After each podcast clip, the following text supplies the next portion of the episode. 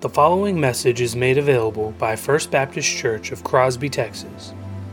For more information or to help support our ministries, please visit us online at fbccrosby.org. Amen, church. Remain standing with me this morning in reverence of the reading of the Holy Word of God. This morning we'll be reading John chapter 10, verses 7 through 11. First Baptist Church of Crosby, hear the word of the Lord. So Jesus again said to them, Truly, truly, I say to you, I am the door of the sheep. All who came before me are thieves and robbers, but the sheep did not listen to them. I am the door. If anyone enters by me, he will be saved, and will go in and out and find pasture. The thief comes only to steal and kill and destroy. I came that they may have life and have it abundantly. I am the good shepherd, and the good shepherd lays down his life for the sheep. And all God's people said, Amen. You may be seated.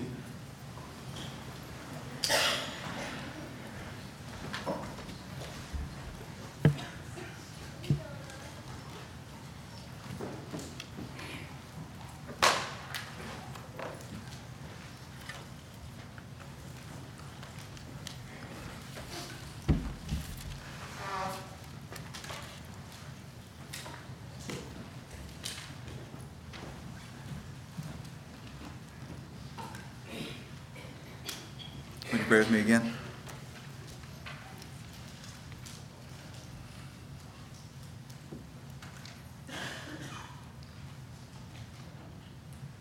Father, I wonder if the day will ever come when I stand in this spot and don't tremble.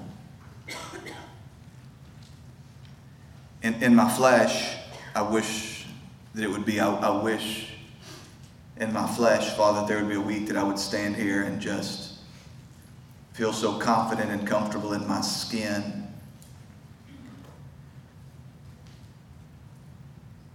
So steady on my feet that um, this would just be cruise control. This would just be a thing that I do. Father, in my spirit, I know that that's not right. I know, Father, that there is a weight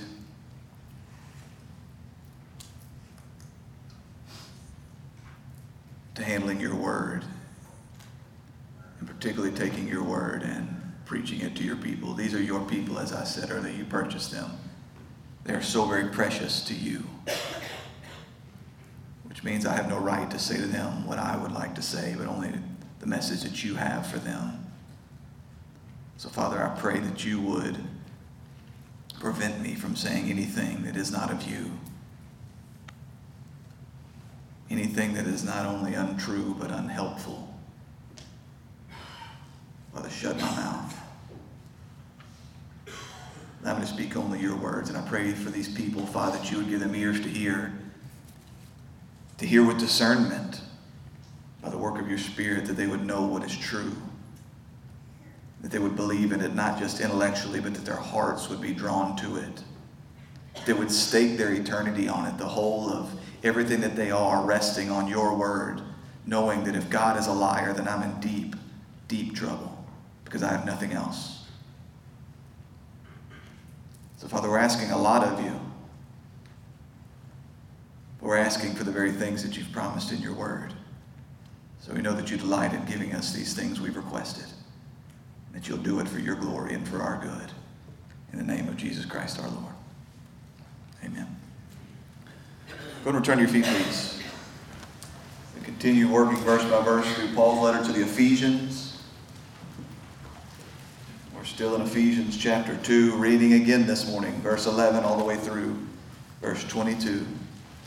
This is the holy and inerrant, infallible, sufficient, authoritative Word of God. This is God who speaks. I pray that you listen. Therefore, remember that at one time you Gentiles in the flesh, called the uncircumcision by what is called the circumcision, which is made in the flesh by hands, remember that you were at that time separated from Christ, alienated from the commonwealth of Israel, and strangers to the covenants of promise, having no hope and without God in the world. But now in Christ Jesus, you who once were far off have been brought near by the blood of Christ. For he himself is our peace, who has made us both one and has broken down in his flesh the dividing wall of hostility by abolishing the law of commandments expressed in ordinances, that he might create in himself one new man in place of two, so making peace, and might reconcile us both to God in one body through the cross, thereby killing the hostility. And he came and he preached peace to you who were far off, and peace to those who are near. For through him we both have access in one spirit to the Father. So then, you are no longer strangers and aliens, but you are fellow citizens with the saints and members of the household of God, built on the foundation of the apostles and the prophets, Christ Jesus himself being the cornerstone, in whom the whole structure, being joined together, grows into a holy temple in the Lord. In him you also are being built together into a dwelling place of God by the Spirit. All God's people said, Amen. You may be seated.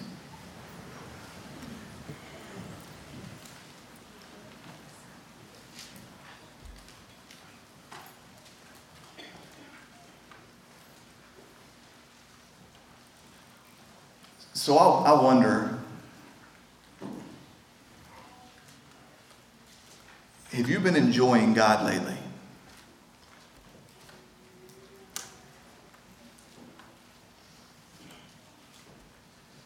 We, we've talked a lot in these last few weeks, really over the last month, about peace and unity and reconciliation horizontal peace with man and vertical peace with God.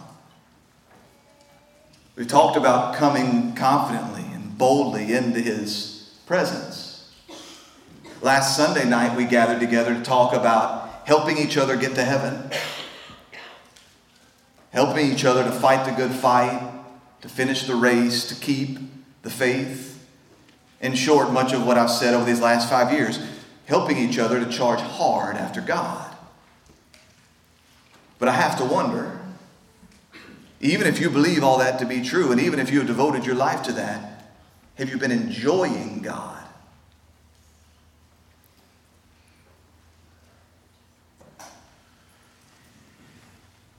The Westminster Shorter Catechism says that that's the chief end of man. The reason for our existence, the primary purpose why God has brought us into being. The chief end of man is that we might glorify God and enjoy Him forever. Now, you know, of all people, you know that these two things are not in any way at odds. Standing on the shoulders of men like Piper and Edwards and Lewis and many, many more. I have come to see and have tried to help you see the reality that we most fully glorify God when we enjoy Him as we express with the way that we live our lives and the way that we spend our time and the way we devote ourselves to God. When we express with all of these things to the world, He's worth more. I will gladly suffer all loss that I might just have more of Him. You can take away everything that this world has promised me, everything that I've spent my life accumulating. You can take it all away if I can just have more of Him because He's worth more than everything else. Surely you see how this glorifies God. This brings Him honor. This shows forth His value to the watching world. So many of these men, they've come to the conclusion that what you might say is that the chief end of man is to glorify God by enjoying Him forever. In church, we're people that have spent a great deal of time focusing on the majesty and the beauty and the all surpassing worth of God, exhorting one another to live constantly under the full weight of all that He is, the, the gravity of this God.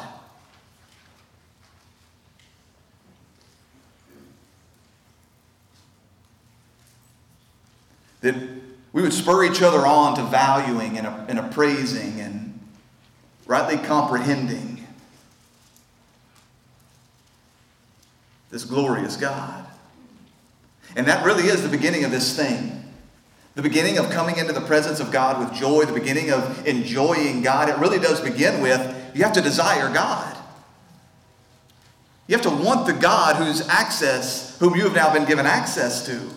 And that's the first hurdle to so many. They don't find any pleasure in God. They don't find any attractiveness and beauty in God. They find no compulsion to draw near to God. And so, no, they don't run the race of faith. No, they don't shed every sin and weight that clings to them. They're not constantly asking, Will this thing make me a better runner? Because they don't value the prize at the end of the race. They don't see anything worthy about the God who stands there and bids us to come to Him. That's not you. You're people who delight in God. For God, who said, Let light shine out of the darkness, has shone in your hearts to give the light of the knowledge of the glory of God in the face of Jesus Christ. At least I pray that's the case. I pray more than anything that you are people who have seen the glory of God in the face of Christ Jesus, his Son. And you see that glory is worth more than anything else this world has to offer. But again, I ask are you enjoying this glorious God? It's, it's one thing to hold him in honor and to tremble at his name. It's one thing to highly esteem him above all other things. It's something altogether different to delight in him, to enjoy him, to find pleasures in His presence. Do you enjoy God? Do you even know what it would look like to enjoy God? Or does this sound just like a, a, a preacher's flowery Sunday morning kind of talk? The kind of thing that sounds good in a sanctuary like this, but has no relevance once we step outside these walls. Has no relevance to the way we raise our children, to the way we do our job, to the way we cut our lawn, to the way we pay our taxes, to the way we treat our wife. No relevance to the real world. But it's a good enough question in here Am I enjoying God? Now, I submit to you that not that long ago, a question like this wouldn't seem that strange. Christian men and women of a bygone era gathering together to spend hours together talking about the pleasures and the delight and the joy that they find in God.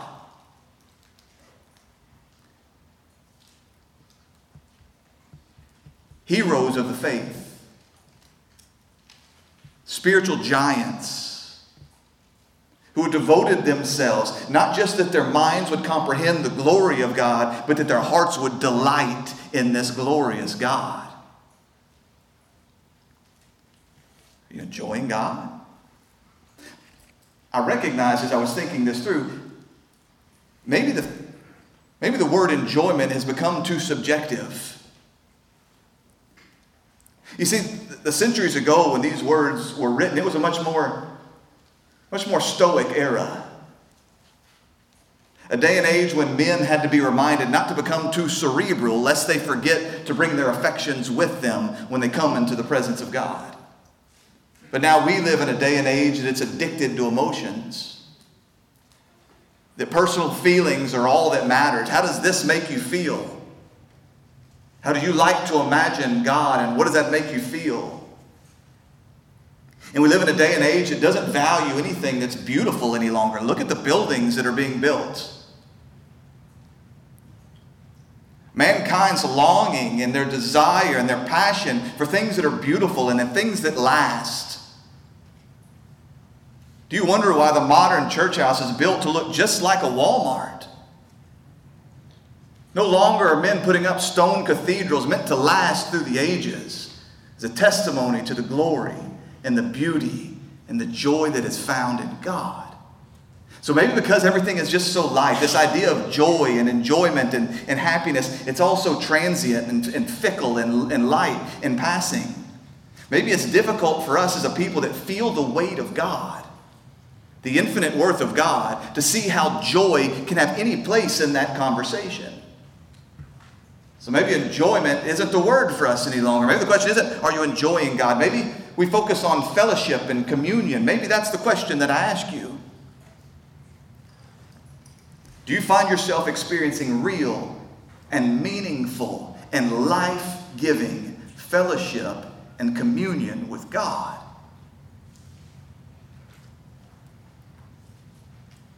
The Apostle John wrote in his first letter that he had given this gospel. He had faithfully delivered the truth that the Word had become flesh, so that you too may have fellowship with us. And indeed, our fellowship is with the Father and with His Son, Jesus Christ. Fellowship, koinonia. It's much more than just doing life together. It's much more than just living in a community together. It's something deep, something devoted, it's something intimate, and it's a participation in one another. It's a delighting and enjoying one another. It's a community, but it's a community that is marked by self giving love. The kind of love that's able to delight in you, to celebrate with you when joy comes to you, and to, to mourn with you whenever sad times come. Are you experiencing this with God? This kind of community and fellowship with God? I submit to you, that's at the very heart of Christianity. I want you to think about all that was lost in the garden. What happened with the fall of Adam? No longer was he enjoying the presence of God, was he? He hid himself in terror. He was guilty and he knew it, and so he hid himself in terror. No longer was there enjoyment in God any longer. Oh, God was still glorious, and Adam knew it, but he didn't enjoy him. Even when in the presence of God, even when walking in the garden with God, he found himself far off and in no way near. This God who had once been his delight was nothing more than a terror. And we know that it is to rectify this that Christ Jesus has come.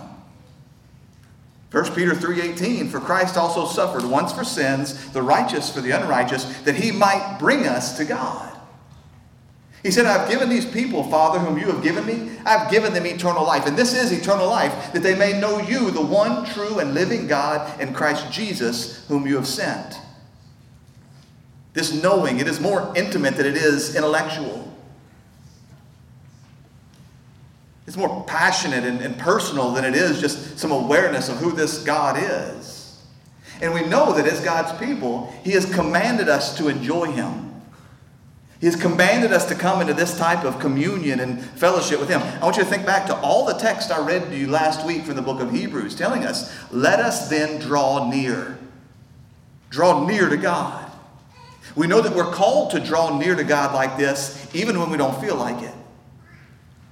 Habakkuk 3:17 says this: Though the fig trees should not blossom, nor the fruit be on the vines, the produce of the olive fail, and the fields yield no food. The flock be cut off from the folds, and there be no herd in all the stalls. He's saying basically, when everything goes wrong, when everything is falling apart, my very livelihood is crumbling before my eyes. When all of that happens, verse 18, yet I will rejoice in the Lord. I will take joy in the God of my salvation. Doesn't matter what you feel like. You've been commanded by God to come into His presence in joyful communion with Him. But at the same time, we know that obedience involves the whole of man. Didn't God rebuke His people over and over and over again, saying, You people are close to me with your lips, but your hearts are far off? We know that He desires the whole of man the drawing of our heart. Because what does it mean to draw near to God? Where do you go to draw near to God? Now, in some sense, that's what we do together in this place as a people that God has built. We come together, and there's a special sense in which we find ourselves drawing near to God. Leanne talks about one of her grandbabies that she brings in here. Every time they're going on the way to church, what does she say? Where's God? Can I see God today? He has some sense that this is a place where God lives. I come to this place to draw near to God, but it's not a place. It's a drawing near the heart. It's what we're called. Philippians 4 4. Rejoice in the Lord always. Again, I say, rejoice. Commandment. Do it. Psalm 37 4. Delight yourself in the Lord.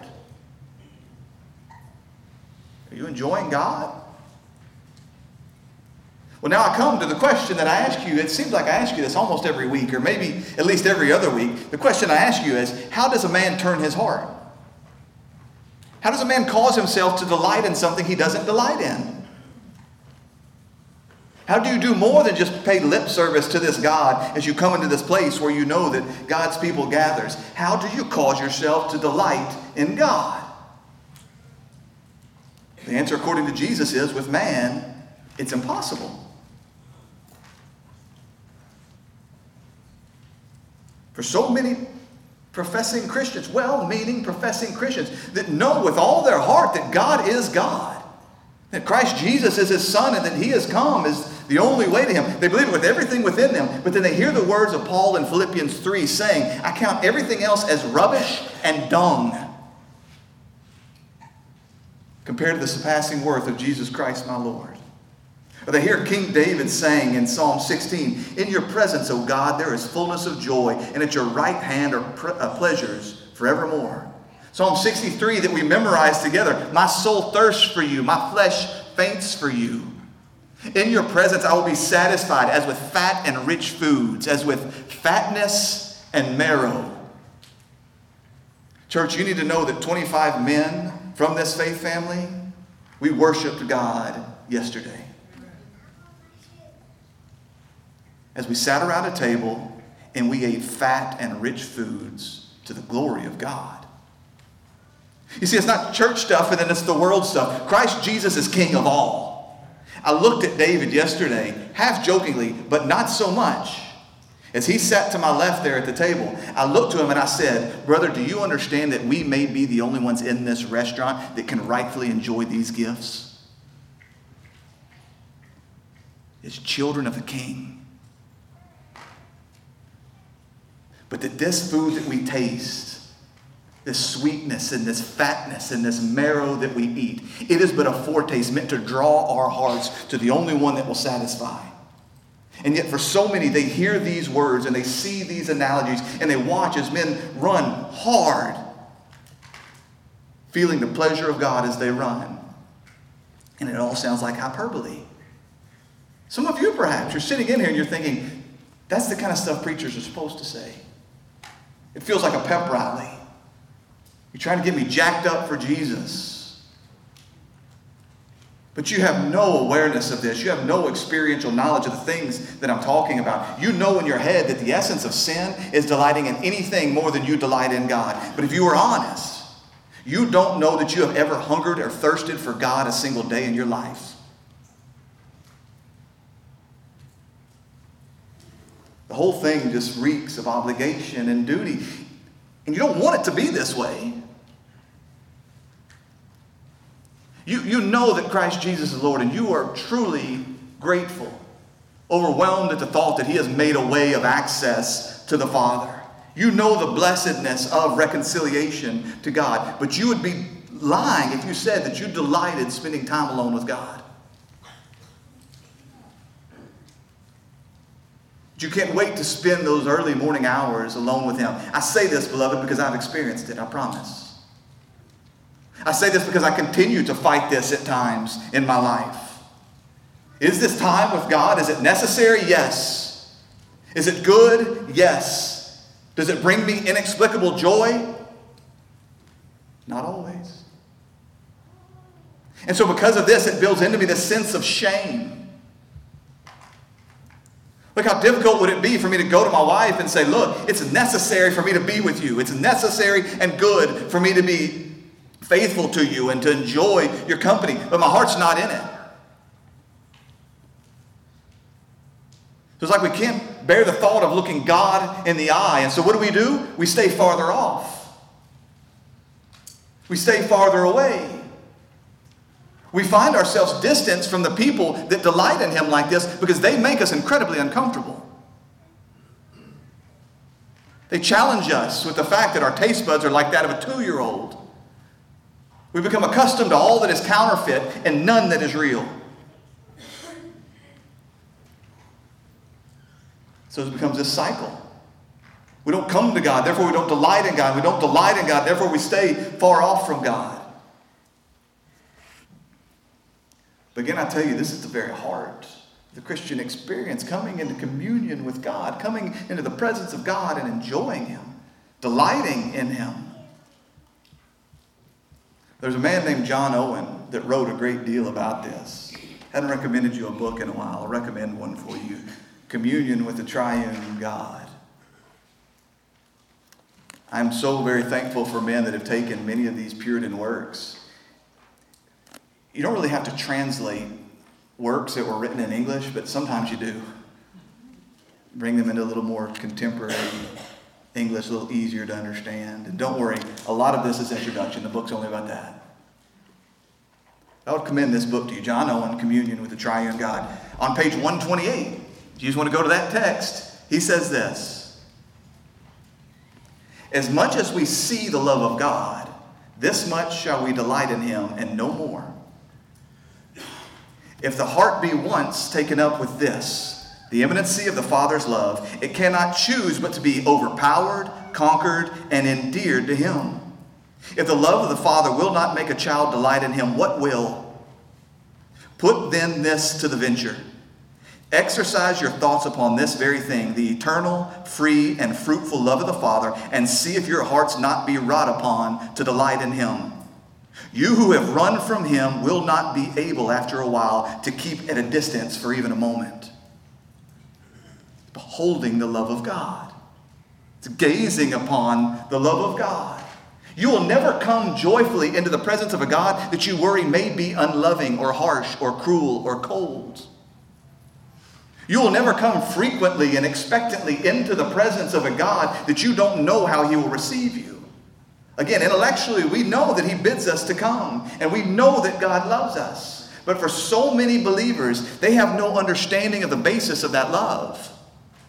They can't explain to you how and why God loves you and how you can have any assurance of this love as he bids you to come. It all feels like pixie dust and self help affirmations. And the reality is that saying to ourselves over and over and over again that God is love, that's not going to turn your heart. Because, beloved, you must know that God is love. And he flooded the earth, destroying millions of sinners in his righteous judgment, saving only Noah and his family of eight. God is love. And he commanded Joshua and the Israelites to wipe out entire nations, including men, women, and children. God is love, and the whole world is still filled with evil and hurt and suffering and loss. God is love, and we shall all stand before him as righteous judge of the universe in the final days to give an account for every word and thought and deed that we have ever had. Beloved, God is love, but God is holy. And we are sinners. And so, what good does an awareness of the surpassing worth and glory and value of God do if you're terrified to come near because that very same glory might consume you? What good does it do to know about the loving nature of God if you know that you yourself are completely unlovable? We've got to have some understanding of the basis of God's love. We've got to look to the ways in which he speaks about his love, the grounding of his love in his person, in his purposes, in his promises, as it's been revealed in Christ Jesus our Lord. You look there, you see his love, and it is only then that you will find your heart drawn to him. Not looking at yourself, not trying to white knuckle it, not trying to muster some better feelings, not trying to surround yourself with godly people. Although all those things may help, it's looking to the love of God in Christ. And it's there that you will find your heart changed. Now, that's hard work at times. It means studying the scriptures. It means spending 58 weeks in the book of Ephesians before you get out of the second chapter. It means resting in these promises. It means taking every last ounce of meat off the bone. Because all the while, what we're asking God to do is make me delight in you. Change my heart to enjoy you. Now, this isn't just a thought of John Owen. I ask you to hear the words again, going back to John's first letter, 1 John 4 9 to 10. In this is love, excuse me, in this, the love of God was made manifest among us, that God sent his only Son into the world so that we might live through him. In this is love, not that we have loved God, but that God loved us and sent his Son to be a propitiation for our sins. If your understanding of the love of God doesn't find its grounding in the appeasing of God's wrath by his own Son, you're not seeing it. He goes on in verse 16 to say, So we have come to know and to believe the love that God has for us. God is love, and whoever abides in love abides in God, and God abides in him. By this, his love is perfected within us. Perfected, by the way, doesn't mean that our love becomes perfect. The root word there is telos. Sound familiar? It's the end, it's the goal, it's the purpose, it's the fulfillment of all things. Where does God's love find its fulfillment? So that we may have confidence for the day of judgment. Because as He is, so also we are in this world. There is no fear in love, but perfect love casts out fear. For fear has nothing to do with excuse me, for fear has to do with punishment.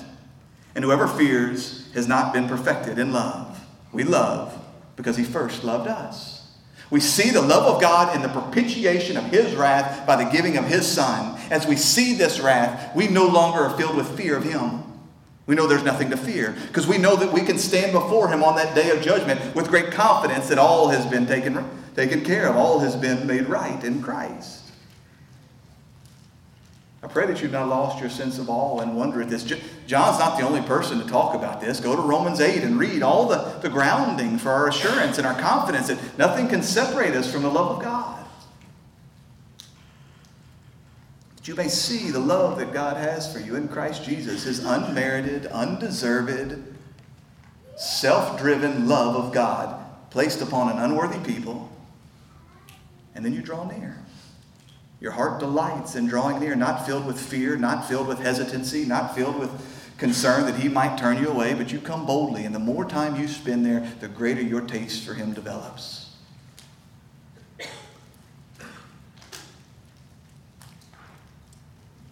So I say all that by way of introduction, not just to this morning's sermon, but the next couple of weeks, I believe. Because we're going to be eventually, as we move on, after we get through verse 18, we're going to move on for a while from this talk about reconciliation with God. We'll come back to it again in chapter 3, but we'll, we'll move on from this idea. And my fear is that we would walk out of this place as a people that know a great deal more about, know a great deal more about God and we know a great deal more about the reconciliation that's offered to us in Christ Jesus. And we know a great deal more, deal more about what Christ Jesus has accomplished on our behalf. And yet we will leave this place having no greater hunger for God than when we first began. Having no deeper sense of communion with God than when we first began. Having no increased confidence in approaching God with joy than when we first began. So I say all oh, this by way of introduction because I need you to see that what I'm showing you here isn't just a history about how God has made communion with Him possible. It isn't even just an invitation from God to come and enjoy that communion as we gaze. That's a good word. As we gaze, as we rest, as we bathe as we behold the love that God has for us in Christ Jesus, we ourselves are being changed. Sound like hocus pocus? Sound like mysticism? Would you rather me give you 10 points for how to love God more? Three rules for life that will guarantee you'll enjoy greater communion with God? I remind you that this same God has said that it's as we behold the glory of the Lord that we ourselves are being transformed. How are you being transformed? Beholding, gazing, looking, bathing, resting. Men become what they behold. Men become like that which they behold. So my prayer is that God would open the eyes of your heart. Sound familiar? With, eye, with eyes of faith, you would behold the love of God in the face of his Son, Jesus Christ. you'd be changed. I pray that as we conclude this sermon, we finish out the rest of the time just dipping our toe in the water of this morning's text. I pray that it would be something like the Grinch on Christmas morning, that your heart would grow how many times? Three times?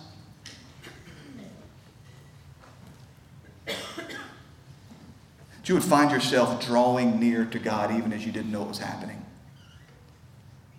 Your capacity to love and your capacity to delight and your capacity, capacity, capacity to feast on Him just grows and grows and grows so that nothing else can satisfy this hunger. So that you would have a hunger for steak that cotton candy could never again satisfy. So that you've tasted the real thing, so that all the artificial flavors and sweeteners and all the other stuff that they put in our, that's not what I want. Give me the real. That's my hope for us. So let's look together. Verse 17.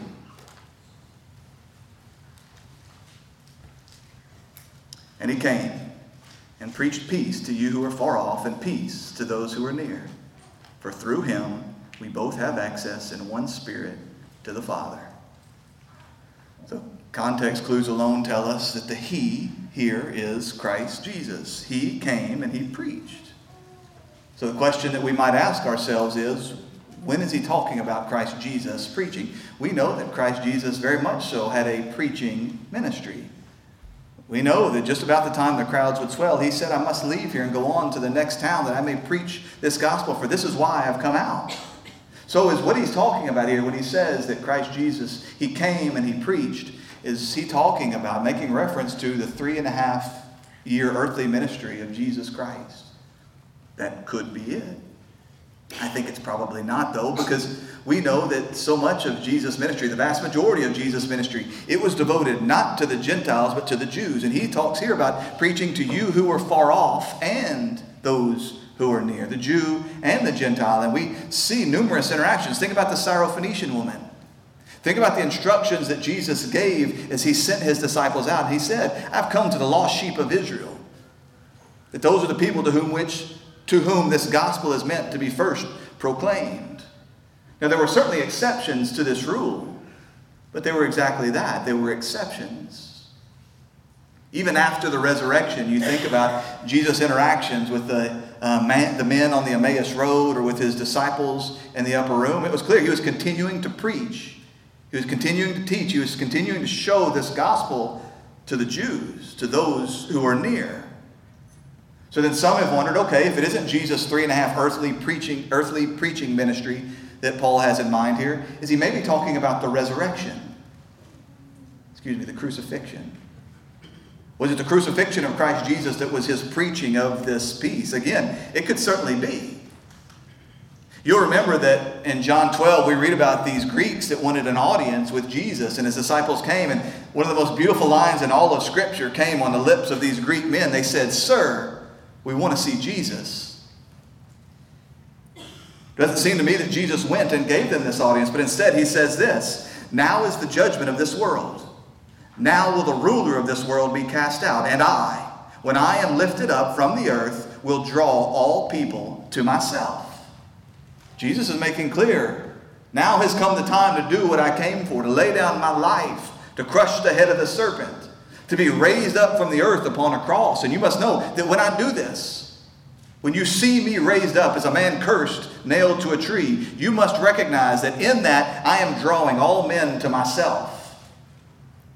This isn't a universalistic picture. This isn't a promise that all men come to Christ. In fact, it doesn't even say, in the original Greek, it doesn't even say all people. It just says all. Panta.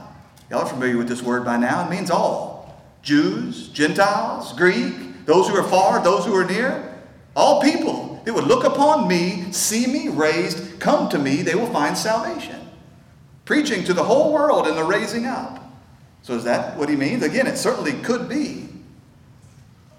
But notice that Paul says here, he preached to you who were far off. Many of those men were not there to, record, to witness the crucifixion of Christ Jesus. And so I, I submit to you that maybe Paul has something altogether different in mind. I want you to remember, I looked back, it was I think it was March of last year when we preached about Paul, an apostle of Christ Jesus, and what it meant for Paul to be an apostle. And you remember how much joy he found in proclaiming himself like this I'm an apostle. I'm one who has been sent out in the authority of Christ to speak his word, to teach his good news. Paul had done some remarkable things. You think about all the ways he had suffered for Christ. He was the one caught up into the third heaven and saw things that, if I can paraphrase, he can't tell you because your face would melt. He says, But more than being known by any of these things, would I desire to be known by? I'm Paul, an apostle of Christ Jesus. Not because of anything in me, I was the chief of the sinners. I persecuted this Christ Jesus, who I now represent. Yet we talked about the fact that the apostle is one that is sent out in the authority and the power of Christ, under the inspiration of the Holy Spirit.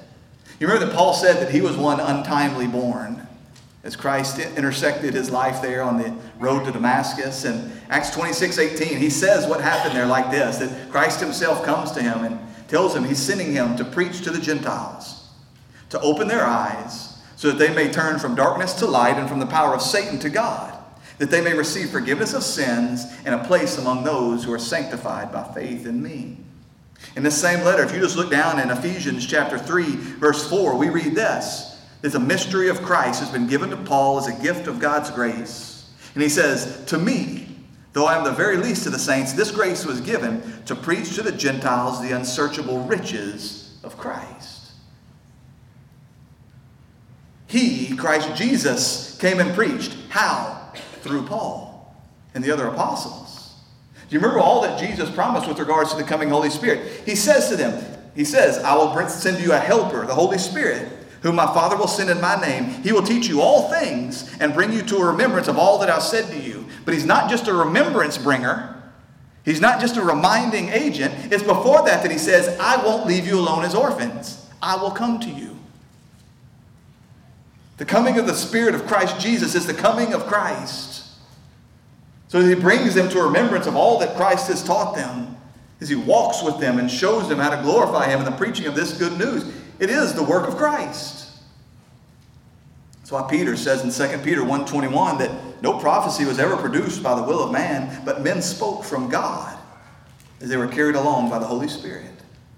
So that we can know that these inspired words, the Apostle Paul, they were given to him by Christ through the work of his Spirit. These are the words of Christ holy, infallible, inerrant, sufficient, authoritative Word of Christ.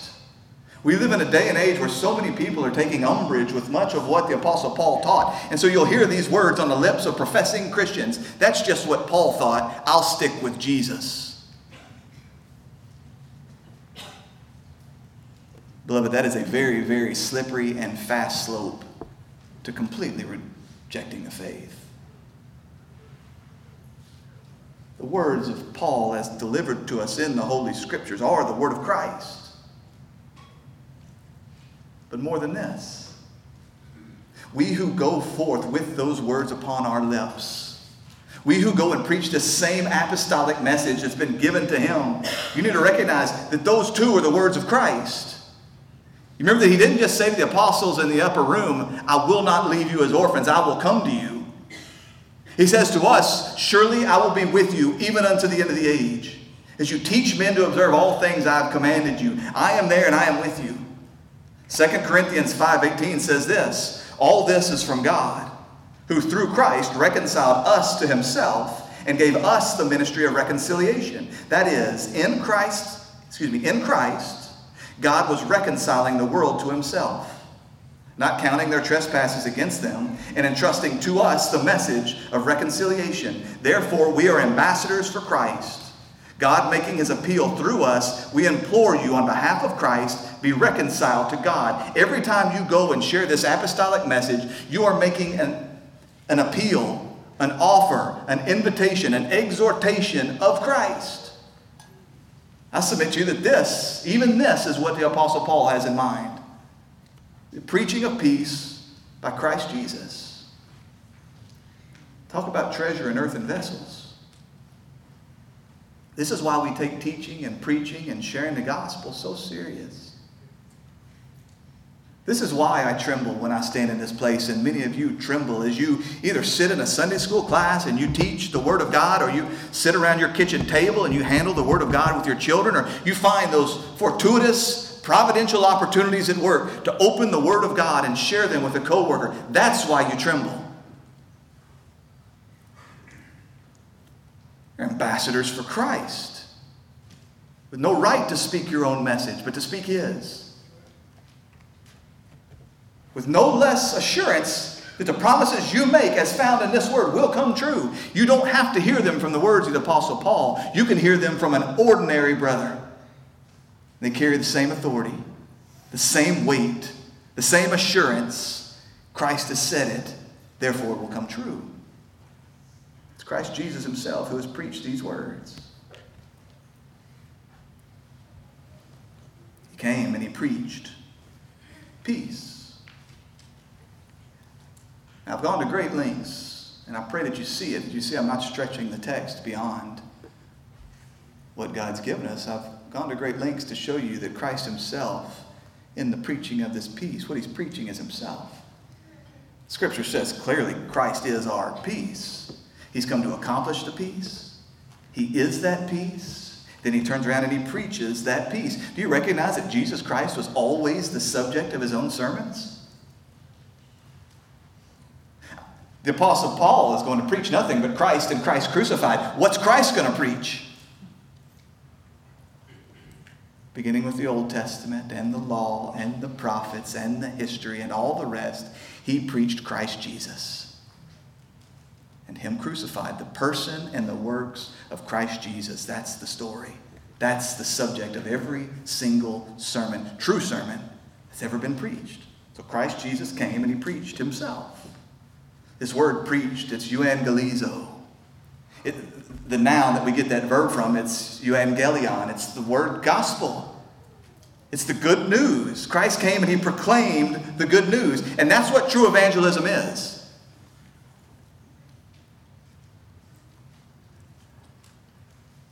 You know, sometimes you hit a point and you go, okay, you ever drive in your car and, and you're watching, especially if you drive old cars like me, and you're, you're watching the, uh, the, the heat, uh, what is that called? The thermostat or something, right? And it's fixing to get up in the red, or maybe it's just your RPMs fixing to get up in the red.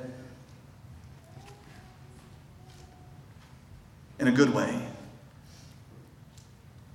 I don't want my tone to drown out the message. That's what true evangelism is it's a proclamation of a thing that has been done. Evangelism is not calling people to a decision although it is right and good to exhort people to respond to the news that you have just given them.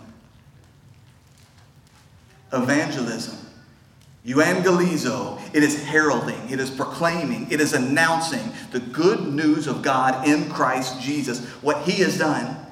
I told you last week, I told you last week that the gospel is the answer for everything for everything, not just the moment of your salvation, but as you discipline your kids, as you handle your money, as you go to work, as you suffer for Christ. The gospel is the answer for everything, but you've got to understand the gospel isn't your response.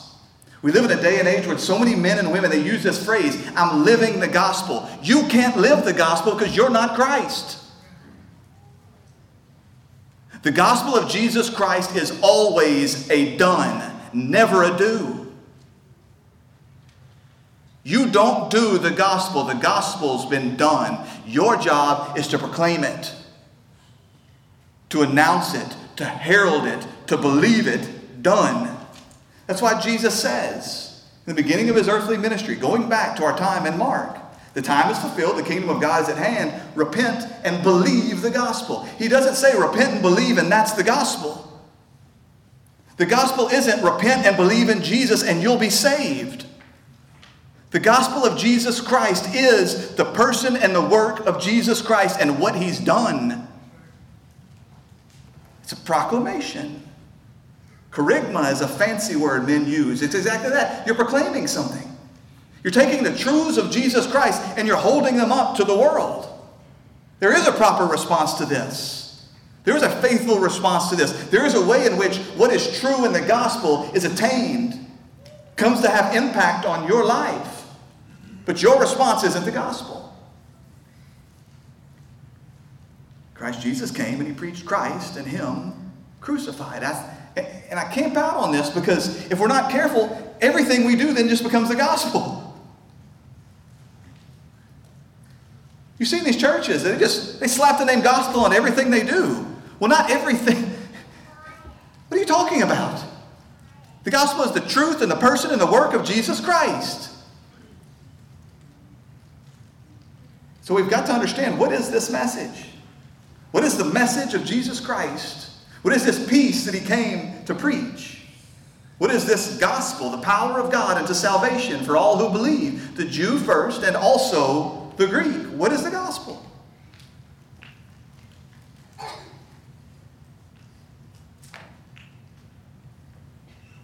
Could you answer that question?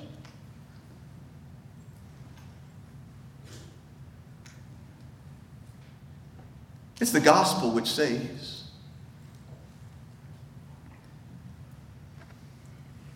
This is the gospel of Jesus Christ, which is the power of salvation.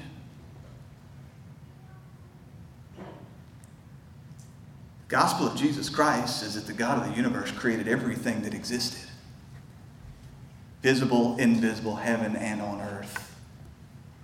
And he created man after his own image. And he gave this man a commandment. If the man was to obey this commandment, there was the promise. If this man would perpetually and perfectly fulfill this commandment, the promise was life with God. If the man refused to uphold and to obey this commandment for disobedience, the punishment was death. And we know that the man disobeyed he ate of the tree of life, and that through that one man sin came into the world, and through sin came death. And it spread to all men. So that every man who is born is born guilty before God, condemned and cursed before God, and that our very natures are turned against God, so that we pile sin upon sin upon sin, to the point that every man who has ever been born stands condemned, justly and rightly condemned before a holy and righteous God but God. But God.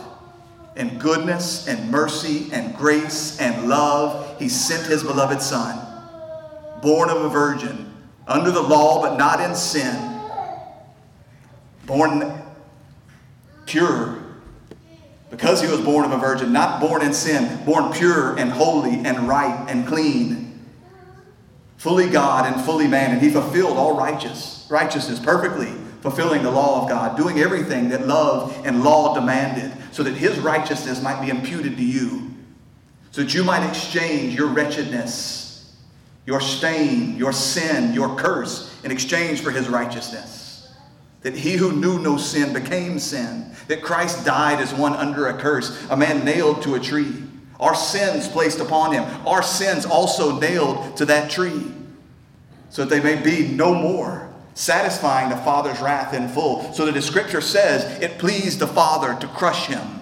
The Father crushed his Son for the sake of our sins. The Father crushed his Son as one under a curse, he who knew no sin.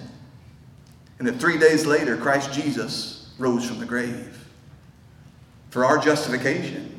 As evidence that he truly is the Son of God. Christ Jesus rose from the grave he's ascended to the right hand of the Father, and that there he reigns as King of kings and Lord of lords, so that if any would trust in him, any who would trust in him, we would be forgiven of our treason and we would be clothed in his perfect righteousness. No longer condemned, no longer under a curse, no longer needing to be fearful of God. That in addition to this, he would make us holy, he would mold us, he would shape us, he would form us into the image of his Son, Jesus Christ so that we're not only clothed in his righteousness, he makes us righteous, that he might adopt us into his family. So, in the words of Paul, we might access him as Father, not just as God, not just as Master, not just as Lord, but we come as Father with the same rights that Christ Jesus himself has before his Father. That one day he's coming back to raise us in glory, that we may be set free from the presence of sin once and for all, that we may enter into eternity, that we may enjoy finally and fully and once and for all, that we may enjoy the presence of God for all time. That's the gospel.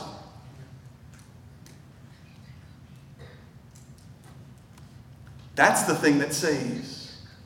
That's the pre peace that Christ Jesus came to preach.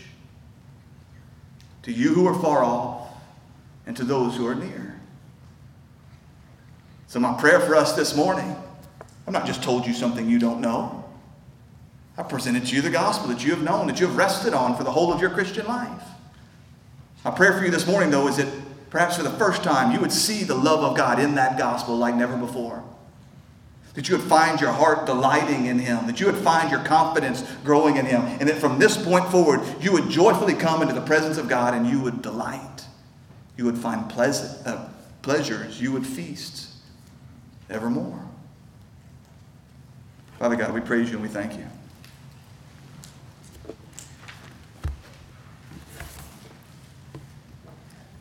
We thank you for the gospel of Jesus Christ.